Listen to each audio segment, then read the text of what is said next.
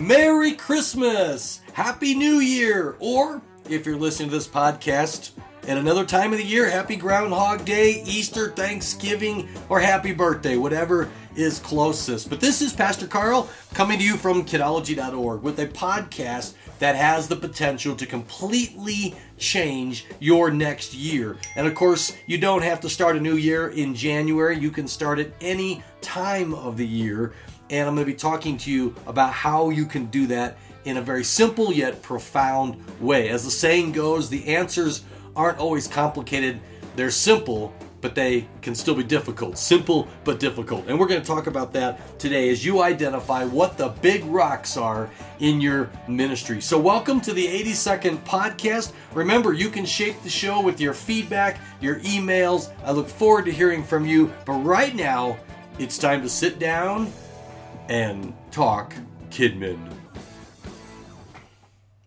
That's right, this podcast has the potential to completely transform your next year. If you're listening to this currently in December, you're already starting to think about next year. You're starting to think about New Year's resolutions. You're starting to think about goals and objectives and how you can be better at what you do, whether that's as a father, a mother, a parent, um, a child, eh, but as also as a minister. And whether you're a Sunday school teacher or you head up the entire children's ministry, you're evaluating how can I be better next year. You know, a lot of people think it's kind of hip and cool to say I don't make New Year's resolutions because they never last. Hey, if they only last six months, that's six months that you were better. And it's true, we do tend to fall back into our old ways. And so I am all for New Year's resolutions. I am all for anything that makes you better because the measure is not in how long you stick with it. The measure is are you a different person tomorrow than you are today? And we're always going to be battling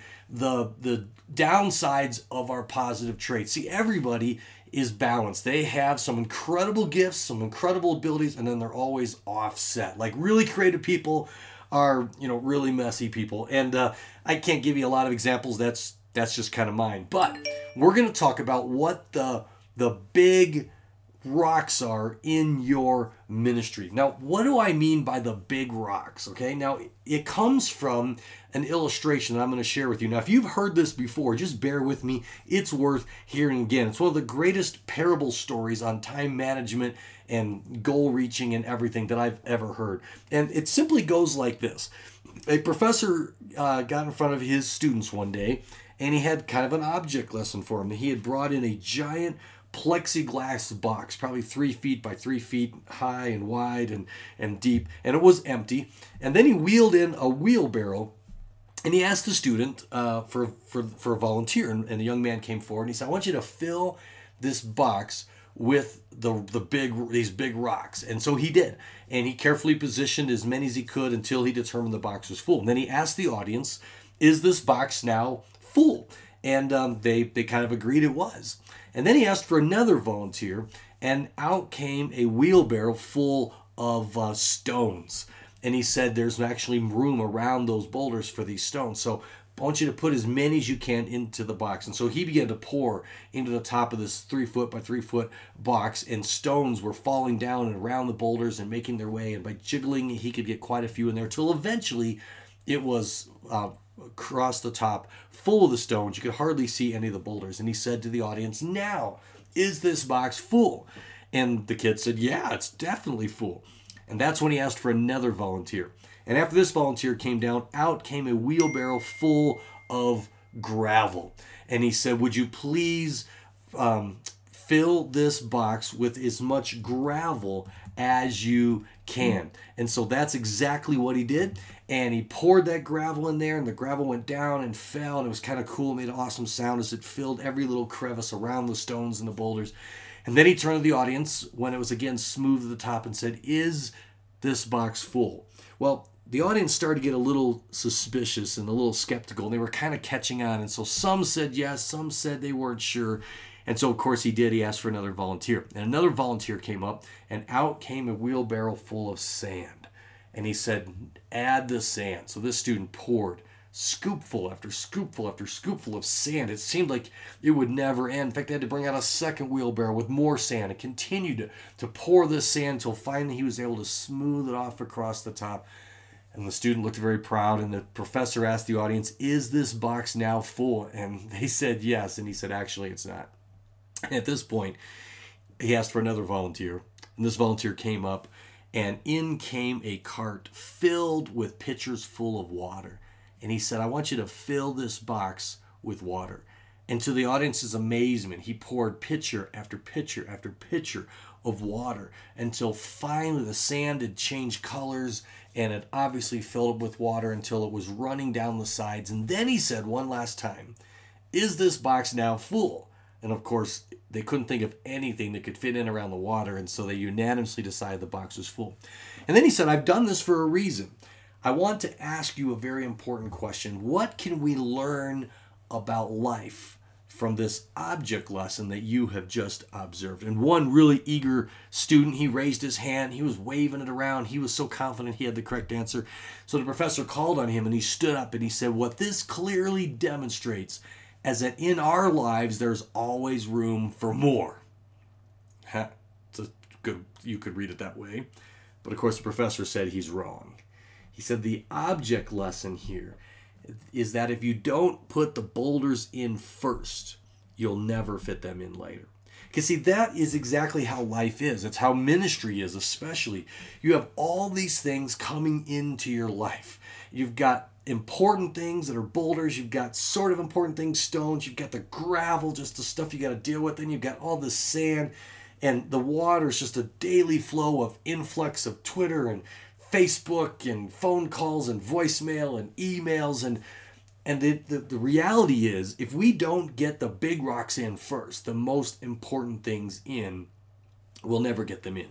Because they will not fit in around the gravel and the water and the stones and the sand. There just simply won't be room. So when we reach the end of the year and we start thinking about the things we wish we had done better at, remembering birthdays, um, visiting people, discipling, uh, calling new families that come to the church, you know, whatever it might be that we go, man, I really should have done more of this, or I should have done this better. I completely blew it in this area. And you know what those areas are for you. I know what they are for me. Then you have to realize those are the big boulders. Those are the big rocks. Those are the things that didn't get fit in the box because of everything else. So you have a great opportunity here. There's no use in um, wringing your hands over last year. Last year's gone. Forgetting what is behind, Paul said, we press on toward what is ahead. So the important thing is to identify that this is what is normal. This is what daily life is like gravel and sand and water forcing out room for the big rock. So, what you've got to do is you've got to start identifying, actually writing down, even if you need to get a special journal just for this or a notebook on your computer or something, and start writing down what are the big rocks. What are the things at the end of the year, or fine, in six months, you want to be able to say, I got those in. And there's other stuff that I didn't get to, but it was a bunch of water and gravel and sand, stuff that it's really okay if I didn't get that stuff done because I've got the big rocks. So, what we're going to talk about briefly today, um, it's an outline that I have in a workshop I do called Putting the Pastor Back in Your Job Description because we go into kids' ministry, most of us, I think, because we love kids and we're good with kids and we have a passion for kids. But what happens is the gravel and the sand and the water of daily ministry begins to crowd out the room for what we really want to be doing. And so I want to challenge you to take some time away. You can even download from the show notes a, a short document I'm going to post up there with some questions that you can answer and some things you can journal about so that you can actually prepare to do this. But start reflecting on why did you become a children's pastor? And then write about what do you miss doing? What do you wish you could do more of? And and don't let the excuses kick in you just start answering that question. If you're not the children's pastor, whether it's you know a, the director of a midweek club or a Sunday school class, why did you start doing this? And then start writing, what do I wish I could do more? And you really have to fight the excuses that immediately start to pop up. Well, I don't have time for that. I don't have money for that. You know, I've got all these other demands. You start out with the ideal. You deal with life later, but you start out with the ideal. And what are those things that you miss doing, that you used to do, and that you wish you could do more of. Then comes a very important stage where you have to honestly look at what consumes your time now. What is eating up your time? What is the gravel and the sand and the water? Some of it's not avoidable, but when we're really harshly honest with ourselves, some of it actually is.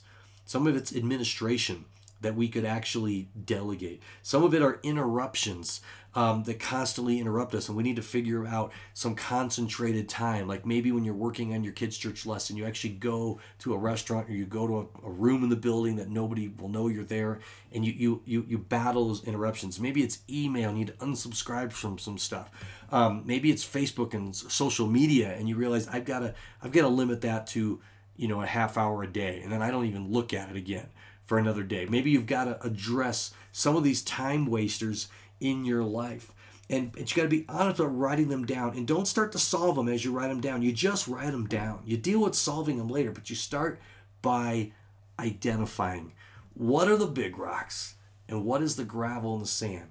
And then you start to identify the top things that you would like to identify to um, consume your time whether it's teaching or training or shepherding discipling maybe it's maybe it's writing maybe it's it's reading more all right? And then what you've got to do is you've got to start to develop your own job description for your life all right? Not the one that they used when they hired you because that's probably obsolete and nobody looks at that again anyway. It's what do you want your days and your weeks to look like? And you start to describe that. You start to take control and say i'm going to be my own boss and I'm going to figure this out. Now, don't try to attempt everything, right? Don't even try to attempt most things, all right? If you try to do everything, believe me, people will let you, all right? But what you got to figure out is what can I do that I can do well? It might mean not doing a vacation Bible school. it might mean stopping a program or altering a program or delegating to someone else to lead something that you love. I don't know what it's going to be for you, but it is doable. All right, everyone who's ever said to me that I'm coaching, I can't change this. It's never been true. It always can be true, but it takes some hard, honest assessment and some willingness to make some sacrifices, but to make them intentionally, because there's always going to be sacrifices. Andy Stanley has a book called Choosing to Cheat. It's a great little book. The main point of the whole book is you're going to cheat somebody, so choose who you're going to cheat. So you're not cheating your family, you're not cheating your boss, not cheating the kids. You might you're cheating the people who you never get to who really aren't that important. And then you have a strategy to pull this all together. Number 1, you have to identify what you'd like to be doing, all right? Identify it, write it down. Then evaluate what you are doing, and then you make a list of priorities. What is going to be more important than what? And and be harshly honest about it. All right, then you choose the best because you can't do everything. If you're like me, you can make this awesome brainstorm list of incredible things you'd like to accomplish next year. But you got to choose the best. You got to choose those few things that you're going to do well, and then either eliminate or delegate the rest of them. And really ask yourself, what, do I stink at? All right, and quit doing it because there's people that God has actually gifted to do well the things that you don't do well. That's all part of why we have the body of Christ. Another way to look at it is if I were to leave, if I were to die or take another job or move across the country, whatever it is, if you were to leave your current position, what would they absolutely continue? And what would they let go because it's something you did, but it really wasn't that important to everybody else? Th- those are hard questions to answer because you kind of feel like, well, they should continue doing everything that I was doing. But the reality is, some things they won't. And it might mean that some of the things that are done simply because you want them done are things that don't matter as much to the ministry and to everyone else as you'd like to think. And these, these are tough questions to answer because they make us vulnerable and they, they put our sense of value on the line. But if we want to be our best, be God's best, have the best ministry at the top as the leader, of whatever you lead, whether it's something small or something large, you have to be willing to ask those tough questions. All right. Have you ever heard of the four quadrants? All right. Now, if you're driving in your car, or rollerblading, or riding your bike, or unicycling, whatever you may be doing while listening to this podcast, you might not be able to do this. But if you're sitting down, I want you to just draw a little table, and it's going to be three columns by three rows. It's very simple. The first box row one, column one, you're gonna leave it blank. You don't need that one. It's kind of bonus, right? But across the top, in the third and the fourth column, you write the words urgent and not urgent. All right. And, and and these are two columns that everything in your life fits in one of these two categories. It's either urgent, and urgent means you've got to do it right now. It doesn't matter what you plan for that day. It doesn't matter, you know, whether you want to do it or not. It's it's urgent. It's it's just got to be dealt with. If not today, in the ne- in the next day or two. All right. Then the not urgent. The not urgent are things that you need to do, but they're not always urgent. I mean, like your Sunday morning lesson isn't really urgent till Friday or Saturday, right? On Monday or Tuesday, it, it, it's not urgent. Um, you know, calling your mom more. That's not urgent. It's something you should do, but you know, it's not urgent. So it's pretty obvious what urgent and not urgent is. Now, here's what you do down the rows. The, the first row, well, it's on your on your table. It's the second row because the top ones are titles. So in the in the second box in that first column, you're going to write the word important, and then below that, you're going to write not important. All right. And what you've done is you've created four quadrants that everything in your life fits within. So in the quadrant that lines up with urgent and important, that's number one. All right. That'd be the second box in the second column. All right. Then the, the second box in the second row under non urgent and important is quadrant two, right? Those are things that are important, but they're not urgent. All right. Then the last two boxes are three and four. Three are things that are urgent, but they're not important. All right. Like your phone goes off and it beeps and someone just posted to your wall. Uh, that's urgent, right? You got to see that right away. Uh, but it's really not that important. All right. The fourth quadrant are things that are not urgent and they're not important. Taking out the garbage. All right. That's really not urgent. You can always take the garbage out, right? And it's not that important. I mean, it is. If you never take the garbage out, then you'll you'll have an urgent and important situation on your hands. So here's what you do. You, you, you do this on a large piece of paper. You can fold into four columns um, four boxes, and you can just write these titles at the top. If you do a table, then it's a three by three. But you're going to write in these quadrants one, two, three, and four. You're going to look at everything you do. In fact, one time I had a boss require his staff for an entire week to log what we did every 15 minutes of our waking hours. That was tedious. Nobody was happy about doing it. But we did it because the boss asked us to. And now I'm going to surprise myself by saying you might want to consider doing this. Even if you didn't do it 15 minute increments, you did it with hour increments. And you take a log for a week and you write down what you did every hour. And then you plug it in when you're all done. What things were urgent and important? There's a lot of those, right? What was not urgent but important? What was not important but urgent, right? We get urgent stuff all the time in ministry, right? We had a gate break in our nursery a couple weeks ago, all right? A gate's not that important, although my preschool director would argue that it is because kids can escape the room. But it was urgent. We I had to get that gate fixed by the next time children were in the room. And so you have things that are urgent, not greatly important, but but they are ultimately. And then lastly, you've got things that are not urgent and they're not important. All right, decorating. It's not urgent. It's not important. We do it. I mean, it has some value. Um, when we say not important, we're not talking about things that have absolutely zero value because then you would never do it, right? But there's a but between important and not important, it, there's a priority. You know, there's things that are important to do and there's things that aren't that important. And here's where it all boils down to: as you log these things, you're gonna find the emptiest box is quadrant two. Quadrant two is your magic box. It's your boulder box, all right? It is things that are important, but they never become urgent, all right?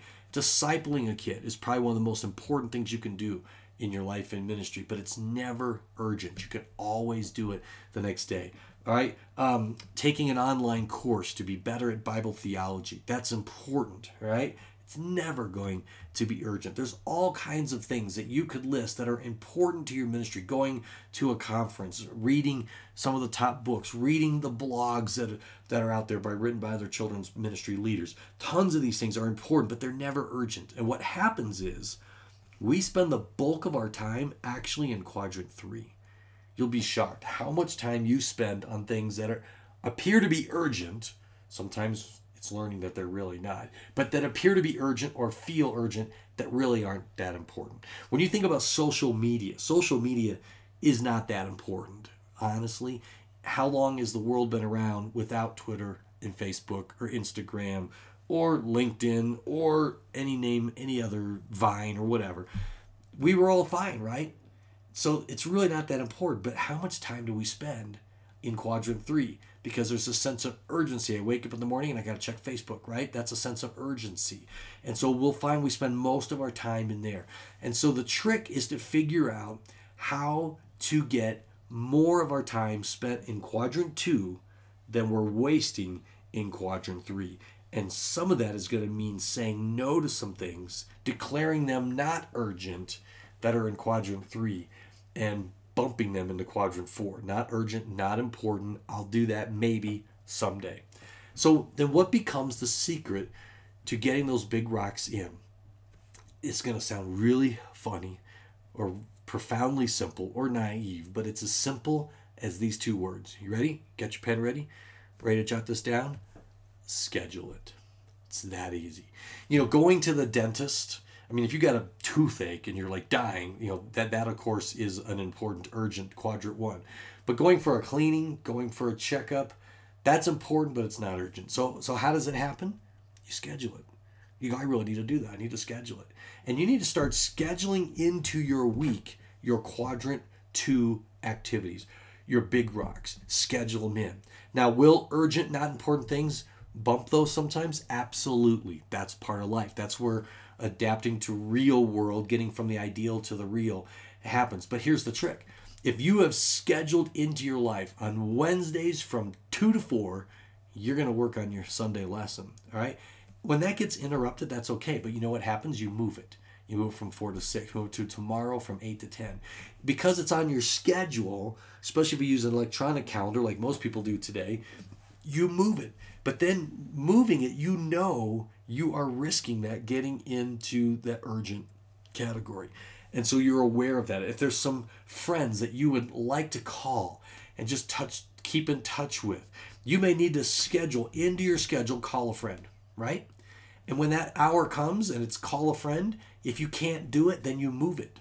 You might even delete it. Oh my goodness, but you know none of your friends will know. But what happens next week when you get to that call a friend time on your schedule. Well, what happens is you go, oh man, I canceled that last week. I really need to do it this week. All right. if it gets canceled two weeks in a row, you, you, your friends aren't going to disown you. Again, they don't know, right? That you scheduled this non urgent but important thing. But what's going to happen is you're going to make sure you do it. In fact, that third week, if it's been canceled twice, you may call two friends. You may double your impact, right? Whether whether it's writing handwritten encouraging notes you say man that is important. It's never urgent. But people are so encouraged when you took the time to actually write a handwritten note to them. So you schedule first thing on monday mornings i'm going to write a handwritten note.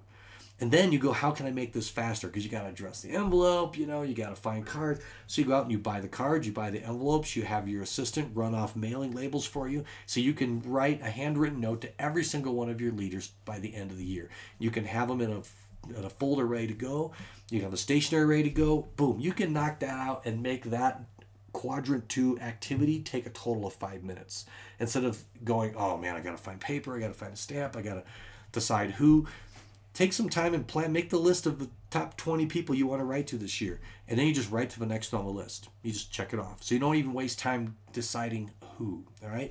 I'm just making up examples out of the air. Maybe I'm hinting at some of my own, but what I want you to do is to take this seriously. So you got to take some time and identify what those quadrant two, what those big rock things are, and start scheduling them. That is better than any New Year's resolution because what you're doing is you're actually making a plan that you're going to execute. And if you're worried about your resolutions not lasting the whole year, then you put it on your calendar with an auto repeat forever. And come November, you're still going to have those big rocks on your calendar and and ready to go. All right. Hey, I would love to hear your feedback. Let me know what some of your big rocks are that you're hoping to do a better job of in the future of scheduling and doing. And it's going to make a huge impact on you. In fact, one of the illustrations that I love sharing is uh, at my ministry, um, my last ministry, staff meetings were every Monday or Tuesday at two o'clock.